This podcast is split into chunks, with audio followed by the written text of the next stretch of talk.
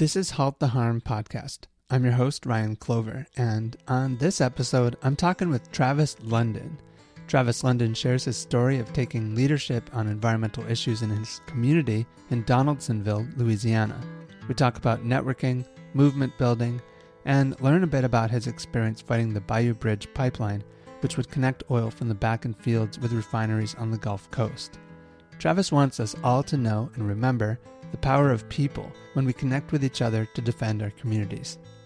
He says that we're the ones who give power to the president, to governments, agencies, to industry.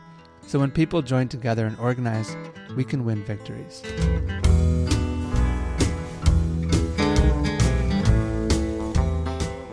I'm excited to have today on the show Travis London. Travis and I have gotten to work together a bit through Halt the Harm. Welcome, and great to have you on the show. Thank you for having me on the show. How do you like to describe your work? Well, my town, they kind of labeled me as a human activist in a way. And some just call me a water protector. Like, the stuff I do is that I help out with mostly mainly networking. And with networking, what I do is I have, like, a nonprofit organization I'm supposed to be starting next year called Be Everything LLC. And I have my computer business called Find By Me Computers, which I fix computers. I also do research, and I also do academic tutoring through technology. So that also be going to be debuting next year too as well. So I'm a part of the Louisiana Economic Development Program. They lure small businesses and trying to help us out with the pipeline fight. Another thing too is that I'm involved with the Free Baton Rouge Medical Clinic that service low-income families in Baton Rouge. They also, I get like information from them to help me like understand like how what the effects of chemicals on the human body or different like medical analysis like kidney failure or something like that, like what the root cause of all that stuff. Like currently, my town got like kidney problems. And it due to diabetes, and the reason why like the diabetes was so horrible, and we've been affecting people with diabetes in my town horribly on their body, is because of the high concentration of chlorine oxide in our water system, and it was 3 times the count of the United States count. So right now I'm doing like a statistic and letting people know about that, and that due to like illegal like chemical amount of treatment in the water system and stuff like that. So there's a lot of things that contaminate our water system that need to be looked at. So I put you with the Bayou Fresh Water District in our area with that. So that brings more people to help network with the Bayou Bridge pipeline fight, and then I'll also organize with other fights across the United States to help people collaborate with us with the pipeline fight.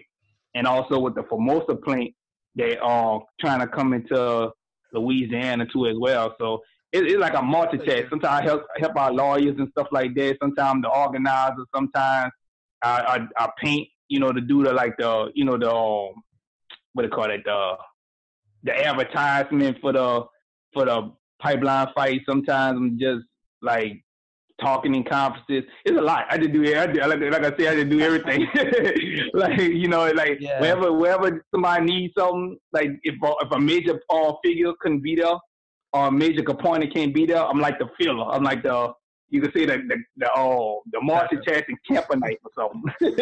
Yeah, you're playing a lot of roles. And where did you grow up? Tell us a little bit about your childhood and kind of what brought you to where you are today.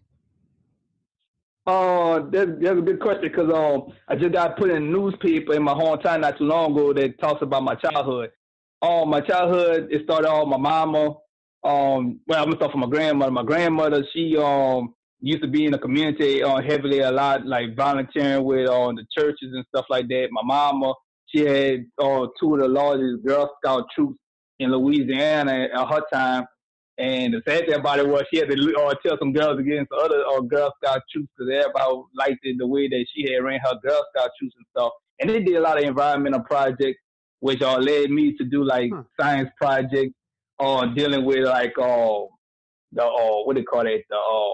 how plants get nutrients through the xylem and stuff like that. And I had to take a celery and cut it in half and stuff like that. And yeah, and show how, like, with blue dye, how it travels and stuff like that. Well, I had did projects like that and stuff, and still won first place and stuff like that. So I used to be shocked at that sometimes, because, you know, other kids used to have electrical on projects and stuff like that, and I was shocked that, you know, people were still, like, you know, people still, you know, care about the environment like that, especially back in my day. And I had teachers that used to teach about the environment back in the days and stuff like that, but they don't really do that anymore like they used to, because how the planes infiltrated the school system and stuff like that, with, you know, trying to let people, try to tell people to work, you know, in the planes and stuff after they graduate from high school and so forth. But that's crazy. That's another story. But anyway, I did a lot of volunteering when I was small with my mom, alongside my mama. I was part of like 30 different organizations in school. I was part of 6 different sports stuff. And I was I was Who Amongst America by I think like 7 times or something like that.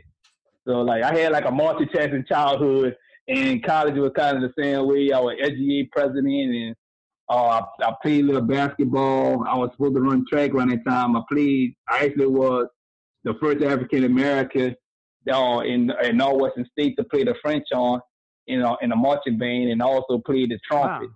So I always was a multitasker. Huh? Nice.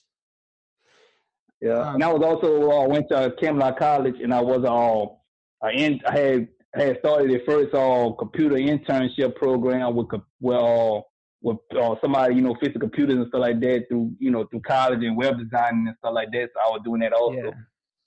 It's interesting because you're doing so many different things. Like you've got the computer business, you've got your. And this is the first time I heard that you're a musician, and we've been working together for a few months. So that's cool. Oh, yeah.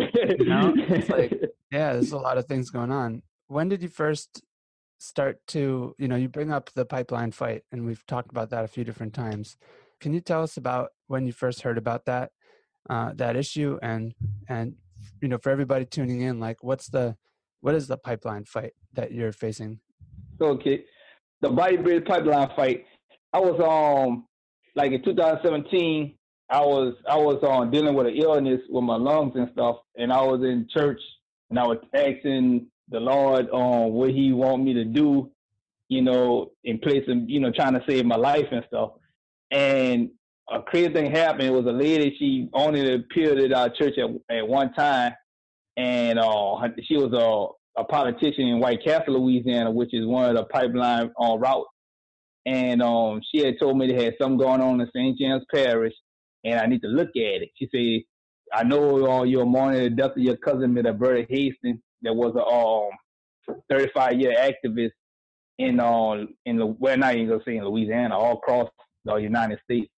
And she said, I know you did some stuff in the past in St. James Parish with her. We need you back in the environmental fight. So I had went there to a meeting. And mid-July 2017, I told them, I said, I would love to come to the meeting, but I need somebody to watch my kids while I'm at the meeting, because I probably got some information y'all might need. I did some research. But they were like, well, we got daycare. I said, daycare at a public meeting? I said, oh, that's better. I said, I ain't never heard about that before. That's a new thing. So I had my kids there. Yeah, it was crazy. They had let them play basketball, fed them pizza and all that stuff. It was my first time ever seeing something like that. But it was very instrumental, because that what got me in the pipeline fight.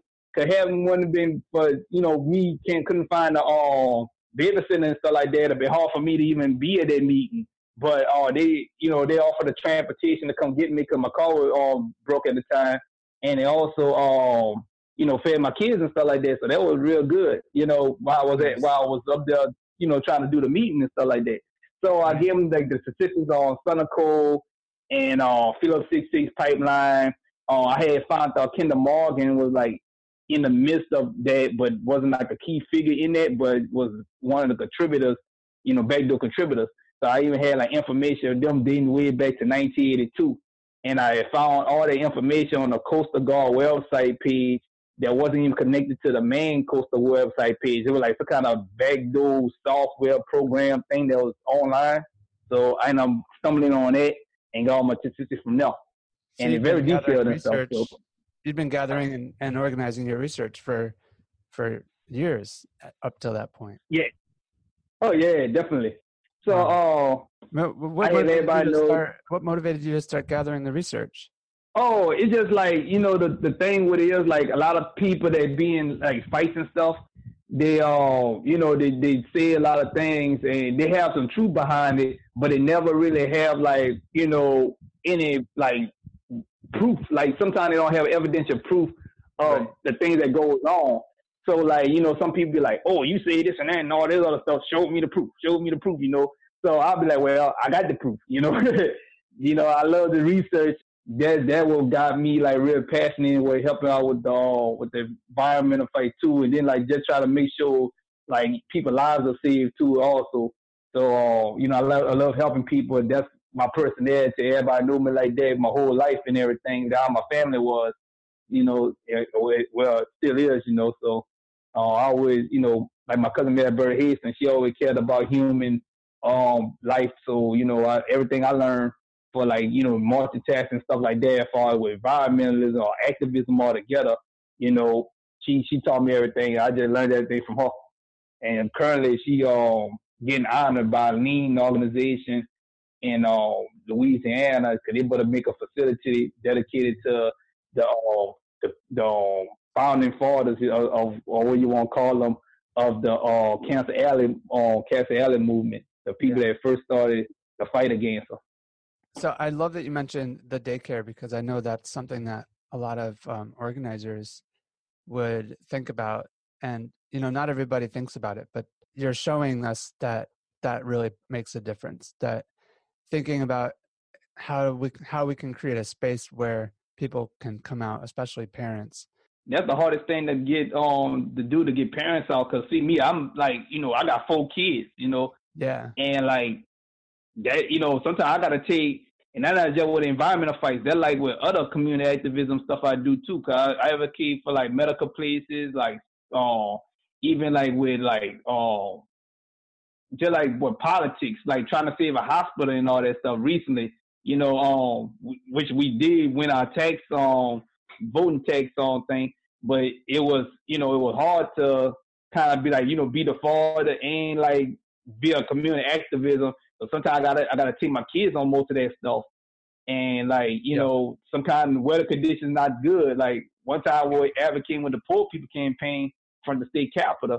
You know, we was under an umbrella, you know, but you know, I didn't have no umbrella. They had some people that gave us an umbrella to you know, to put my kids under. And then my kids, we already had ate lunch already, but they had made sure that my kids wasn't hungry, so they gave them snacks and stuff like that, and you know, all kinds of stuff. But they, you know, they went out the way to really make my kids feel accommodated.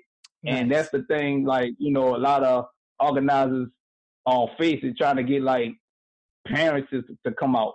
And to help the kids feel welcome, because I mean, it also sounds like your part of your story was growing up in a family of service and activism, you know, knowing even as a kid that you were welcome in those spaces. Yeah, my grandmother, like church functions and stuff like that, my grandmother dragged me along with her.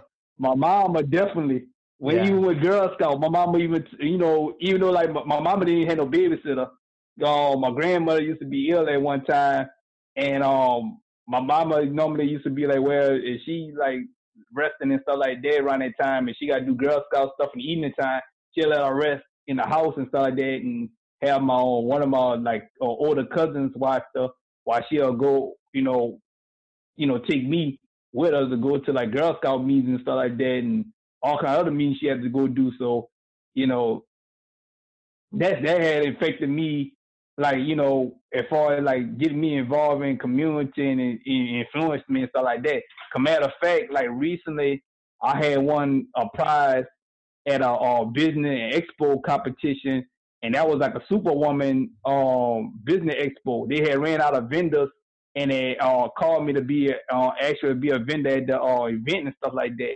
And it was like a woman event and stuff like that.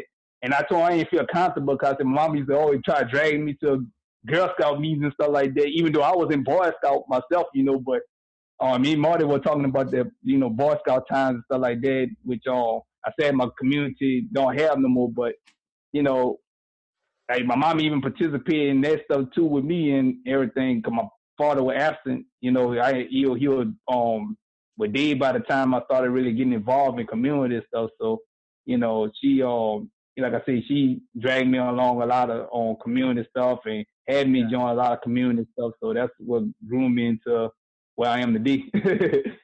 So when you started to get involved with the pipeline fight, could you tell us a little bit more about the Bayou Bridge and what your experience has been so far organizing around that?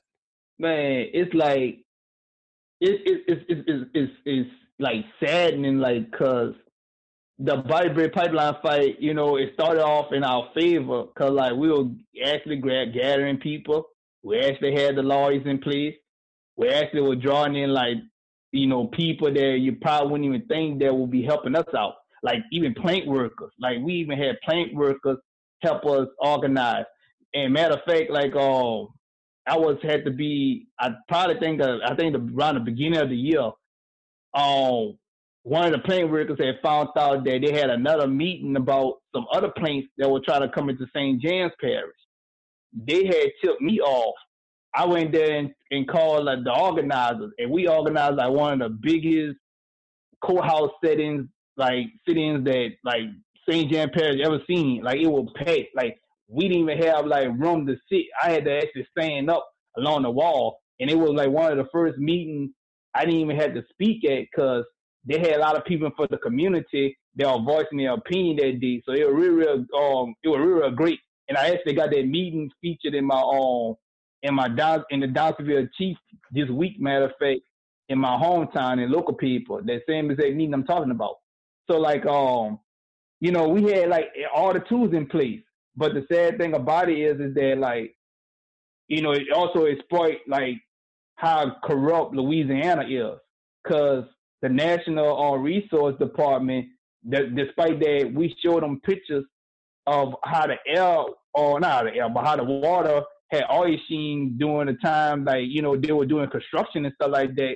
Like, you know, we were in risk, like, trying to get put in jail, you know, sneaking on property just to show, you know, them how they were damaging waterways, and like no fines were issued. Then we tried to go through the court system, through the Court of Appeals and like local courts, and like we have that one breakthrough case of putting an injunction like in certain places across Louisiana. And every time it goes to like the Fifth District Court of Appeals or something like that, it always get overturned, and it began work again. Sometimes they even work during the injunction. And you know, what they say in court, they're gonna halt construction, and they never do. You know, and no law enforcement try to stop them from doing construction during the injunction. You know, and that was sad, but it was always arresting, you know, fellow protesters, you know, they protest like on the property or even off the property, you know, always laying them on jail for some kind of crazy charges and stuff like that. And like we've been paying like, oh man, it probably like close to like $100,000 in fines, you know. And it was luckily we had like different people from all over the United States, or matter of fact, even out of the United States, like UK and Australia and stuff like that. They went there and paid these fines for people that were protesting and like got put in jail. You know, we even had like run-ins with like police officers, like mishandling protesters that got arrested. Like they had show footage of them slamming people down to the ground and stuff like that, and cursing people and all kind of stuff, you know, and wow. You know, just doing things that they ain't supposed to do, like even like working off duty, you know, for the company, you know, for the Bayou Bridge companies and stuff like that, you know. Right. And like we sure were tied to how, you know, TigerSwan tried to infiltrate Louisiana. Now that's the only win we had, was to keep TigerSwan out of Louisiana. But the sad part is that like I'm up there trying to see send some information back to the Security Examiners Board, because I started finding out through Lincoln.com that we have like TigerSwan people already working in Louisiana through GPS companies near Fort Polk, which is an army is an area where army base is located in Louisiana. That part of Louisiana have like TigerSwan people working for different companies, technology companies. So they already like surveying us. And what's the name of the company? TigerSwan, like swan, like the you know the birds, like swan. It's not like some kind of evil villain. When you look at them, they're like the bad guys off a rainbow or something. Wow. Yeah, they like some kind of 80s bad guy army or something. Yeah. What's the big issue right now that you're really focusing on?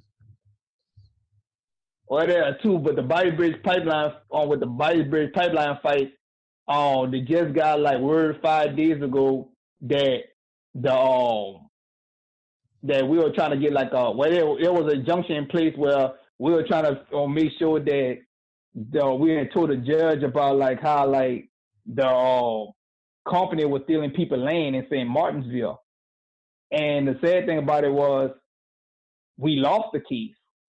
The government did eminent on domain and seized the property. Mm-hmm. They say that the people that was taking them to court only had like 0.0005 something share.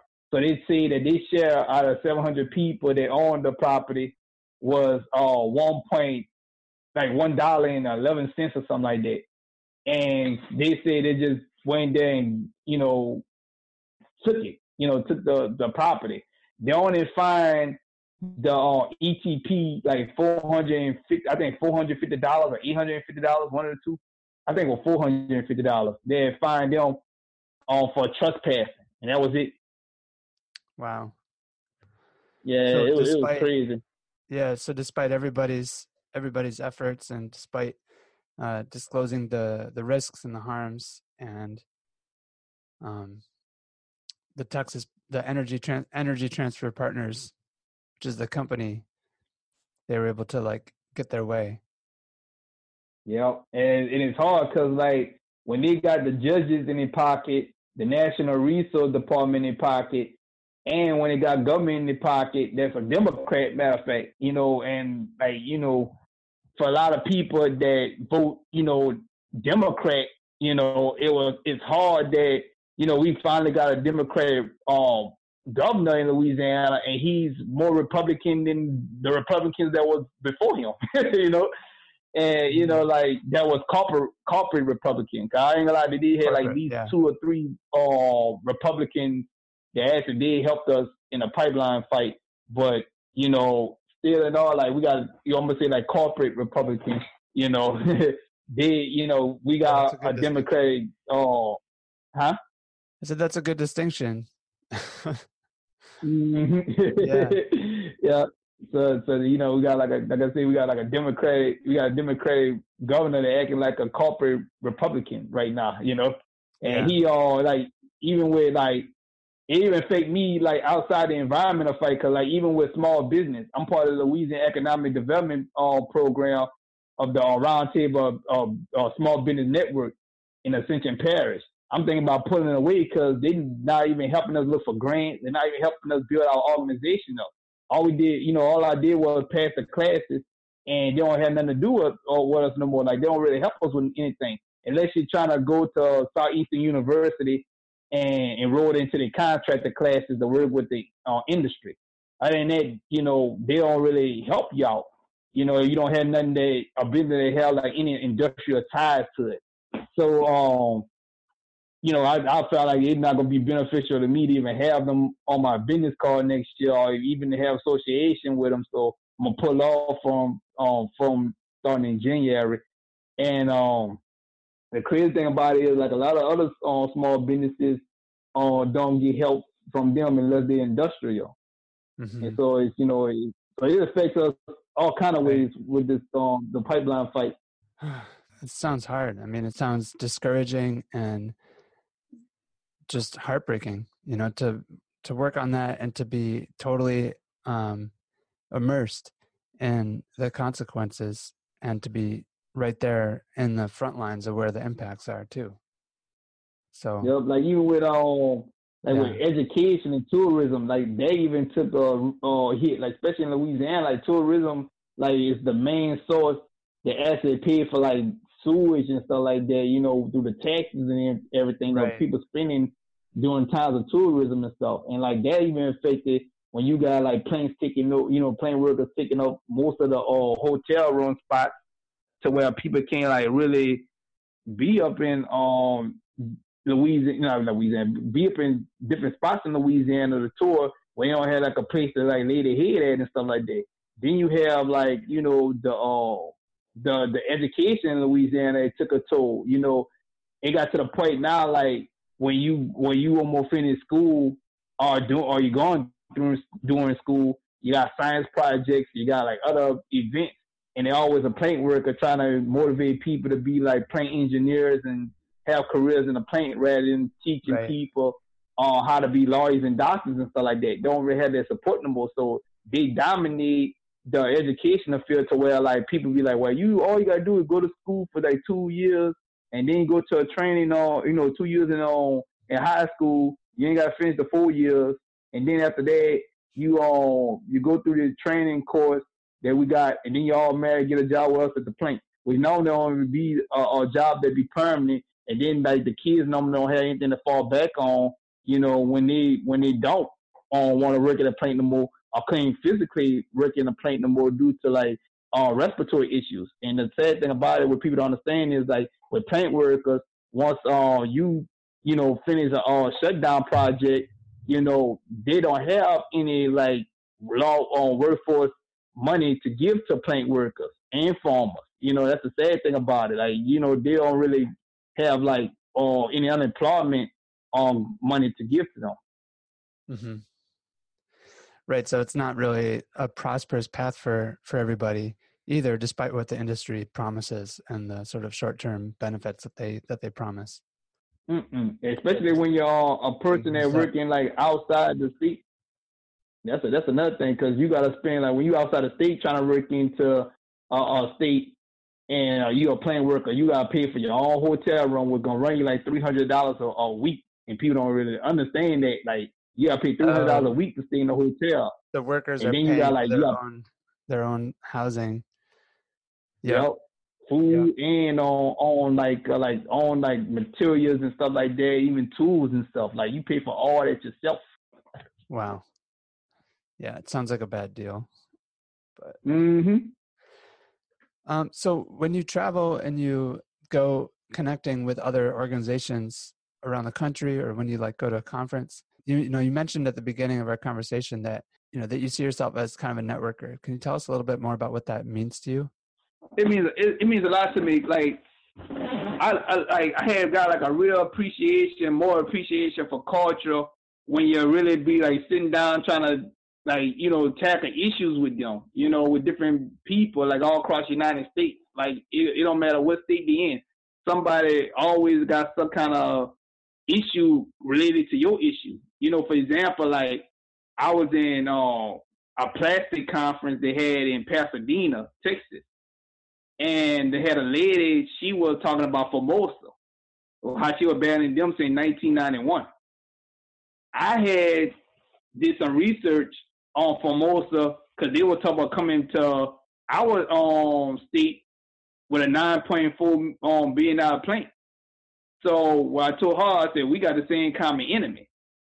She said she got notes. I said, you know, okay, you have your old notes. You give me your old notes. I got some new information I could give to you about Taiwan and about how Formosa had put like chemicals in the water to where like now Taiwan got a high elevated lung cancer rate in non-smokers, which nobody really made the ties yet between Formosa and the high rate of lung cancer that happened recently in Taiwan, which they're trying to raise money for all different countries. They're trying to put in to help on their problem in Taiwan. And I gave her the information for that, along with some other information on Formosa. So that's really important, because that could mean, you know, we could really, like, get a 1-2 punch to Formosa. And, you know, attacking them from all different ways, from pollution to, like, legal issues, all kind of stuff. So I do that with a lot of fights. Like even with Pennsylvania, like we had a common enemy in Energy Transfer Partners. Right. Any news thing that goes through there, they come bring it to Louisiana. You know, they tell me about it, and you know, I bring it to Louisiana. Anything I find out with the pipeline fight, anything new with Louisiana and how we fighting it, I bring up there to Pennsylvania. Like recently, Pennsylvania had to fight a house bill that was trying to silence protesters. So I sure know how we had went there and tried to dumb down the bill to make it to where, you know, we don't get like arrested even for speaking out against the pipeline. So, you know, we took that, I took the information and brought it to Pennsylvania doing a grassroots organizing conference. So like a lot of us, like I said, like a lot of us talk about like even issues outside of that, like with the workers union and stuff like that. You know, some people that protecting the water also protecting other agencies and trying to help them to make sure that, you know, people don't get messed over in other ways, you know, besides environmental stuff, to make sure people, you know, tourism not affected, people jobs not affected, with economic growth, all kind of stuff. So, you know, a lot of us multitask. So we also like participate like in Poor People Campaign and so forth, and we exchange information. Just like a lady was at the grassroots organizing conference that was in Pennsylvania. She was part of the Poor People Campaign in Ohio. She didn't know I was part of the Poor People Campaign in New Orleans.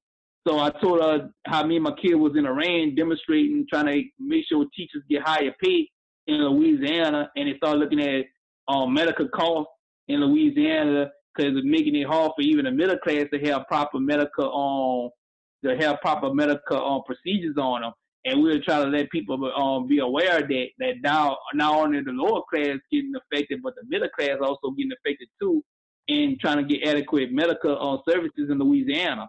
So, you know, we exchange information, and me, her, matter of fact, trying to plan on working together next year, and she trying to see about flying me out there to Ohio to help out with the campaign, with the Poor People Campaign, to take on some issues, and also with the environmental fight they're having with the water issues out there too in Cincinnati. Yeah, thanks for sharing that. As we start to wrap up, what do you feel is one of the most important lessons that you've learned just throughout the years of your experience that you would want to share with somebody that was just getting involved, that was just getting started with organizing? No matter how powerful people is in the White House, no matter how powerful people is everywhere, God give people power. It always comes down to us. We always have the power. We the ones that give power to the president. We the ones that give power to government agencies and stuff like that. It's us, you know. Until we come together, you know what I'm saying? Like, they're going to continue on doing minor things to keep us from having things, and then they're going to turn to a major problem. But there have been fights that when we come together, we stop a lot of stuff, or we make sure that the government do their job. Cause like, even with the pipeline fight, we won some battles. We got them now trying to build an exit route for St. James Parish. We also made sure that no planes could enter St. James Parish in after 2019, and then it's like a lot of other fights. I could go on and on, but it did been some wins that we had this year. You know, with not just environmental, but just also other fights with saving facilities and stuff. But all those fights run by the people, and as long as you got people power behind you and behind issues, we can always win. And that's the main thing people ought to understand, that, you know, that people is the thing that win fights. You got to get people involved, like not just grassroots organizers, but, you know, organizations, but people in the community. You know, they got a voice, you know, and they will support you. You know, I had won the Ascension Parish Icon Award this year, and I'm an environmentalist in a heavy industrial parish called Ascension Parish. Like, and that's important, because that let me know that people watching me, and I even knew anything about the contest. And they're letting people know that, you know, they are tired of industry taking over their town and stuff. So they gotta they gotta understand too that they're not just fighting for themselves, but they're fighting for others. And even if they don't look like they got supporters, they do have supporters. Mm-hmm. They just are afraid of consequences, and some of them don't even know how to fight. So they're always gonna be inspired and looking on to you to see what you gonna do and how they could get involved, to put faith in you to see if you could win the battle for them, you know. So it's a lot of issues, but also to make sure I tell people to keep the faith. Like God, you know, God do not put a lot of people together for nothing. Like a lot of us organizers got together, and we are doing a lot in the United States, fighting all over. And I don't think it's for nothing. I really think it's a beautiful thing that's going on right now, and these problems that really are uniting us as one and making some great connections and making people, you know, have real faith in the future and letting us know that we could stop a lot of things in the United States. But it's going to take time, but we're going to win the fight. My last question, and maybe it's an easy question, maybe it's not, but what's your why? Why do you step up and take action? I'm going to tell you like this. It's because one thing, like, I'm a strong Christian. So, like, you know, I try to fight for the heavenly things. You know, things down here going to perish.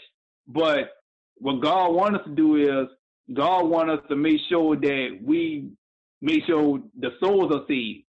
And souls are not going to be saved if people don't have faith. I try to make sure people grow their faith in God and stuff. And also, too, to make sure that they understand that, you know, the enemies ain't going to win. Enemies are not going to win, you know, and God put visions in people to let people see that of how they could take down different major problems and stuff like that. So, like, you know, the first motivation is God. The second motivation is love. Like, you got to love what you're doing. You know, you got to, you know, because this is a burden. Like, this will be a burden. Like it's a real burden as far as scheduling. Like on the mind and everything else, it's not really a burden as exhaustion because love is the motivating through all this stuff. And like people will look at my article and be like, man, Trav, you involved with a lot of stuff with law clinics and all this stuff. So when do you find time to enjoy life? I am enjoying life. I'm traveling. I'm meeting people. I'm helping people out. I'm doing the things that I love. That's why it's not really a burden to me because it's out of love. And that's what motivates me. As long as I God and love, that, you know, that got me moving. Thank you so much, Travis, for coming on the program today. And thank you for sharing your story with all of us here on the podcast. And what's one of the ways that somebody listening could get in touch with you or learn more about the campaigns that you're involved in? Well, to get involved with me and follow me with different things that I'm involved in, all you got to do is get on Facebook. It's on Travis Lamont London. My middle name is spelled Lamon. And Travis Lamont London. You can contact me on Facebook like that. I'm on LinkedIn.com. I was on 2016 top 5 on profile for librarian assistant and also for rough and death assistant. So I'm on there all the time also. Now for the Bayou Bridge pipeline fight, they got many ways you get connected. They got Miss Sherry Fortland. You can contact her through Facebook. You contact the No Bayou Bridge Pipeline, I think called NoBBP.org. You can contact the Louisiana Bucket Brigade, 350 in New Orleans. Especially Camp Levy. I'm trying to campaign for some stuff with them right now, matter of fact. Camp Levy, they ran by Miss Sherry Fortland. They got a new organization that sprung out in St. James that also with the pipeline fight called Rise for St. James. I mean, it's called Rise on St. James. Sorry, Rise St. James. They ran by Sharon Levine. You can contact them also. All that located on Facebook, or you can just Google those names, and they will always have contact information to where you can get contact through them via form or email. They are warming people. They will open up to you. They'll let you know everything. Great. And I'll put all the links in the show notes too. So anybody, you know, if you're listening, you could just click on the episode to see the show notes or head over to halttheharm.net/podcast. All the details will be there. Thank you so much, Travis. Yep. That's really fantastic talking to you, and thanks for coming on the program. And thank you so much. Thank you for having me. It'd be real fun. And that wraps up my conversation with Travis London. I hope you enjoyed this episode, and you can find all the links to things that we talked about in the show notes. So just click on whatever you're using to listen to this podcast, or visit halttheharm.net/podcast to find all the show notes and all the episodes from the show.